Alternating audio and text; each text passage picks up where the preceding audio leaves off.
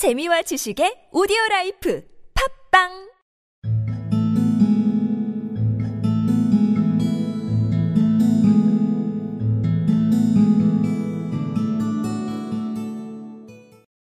That's the fourth person these animals have driven away.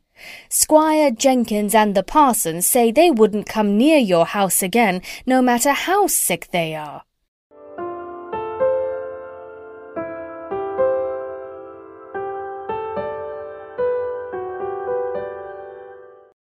That's the fourth personage these animals have driven away.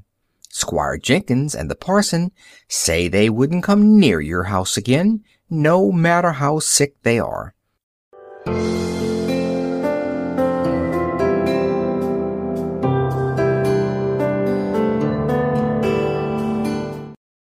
That's the fourth personage these animals have driven away. Squire Jenkins and the parson say they wouldn't come near your house again, no matter how sick they are.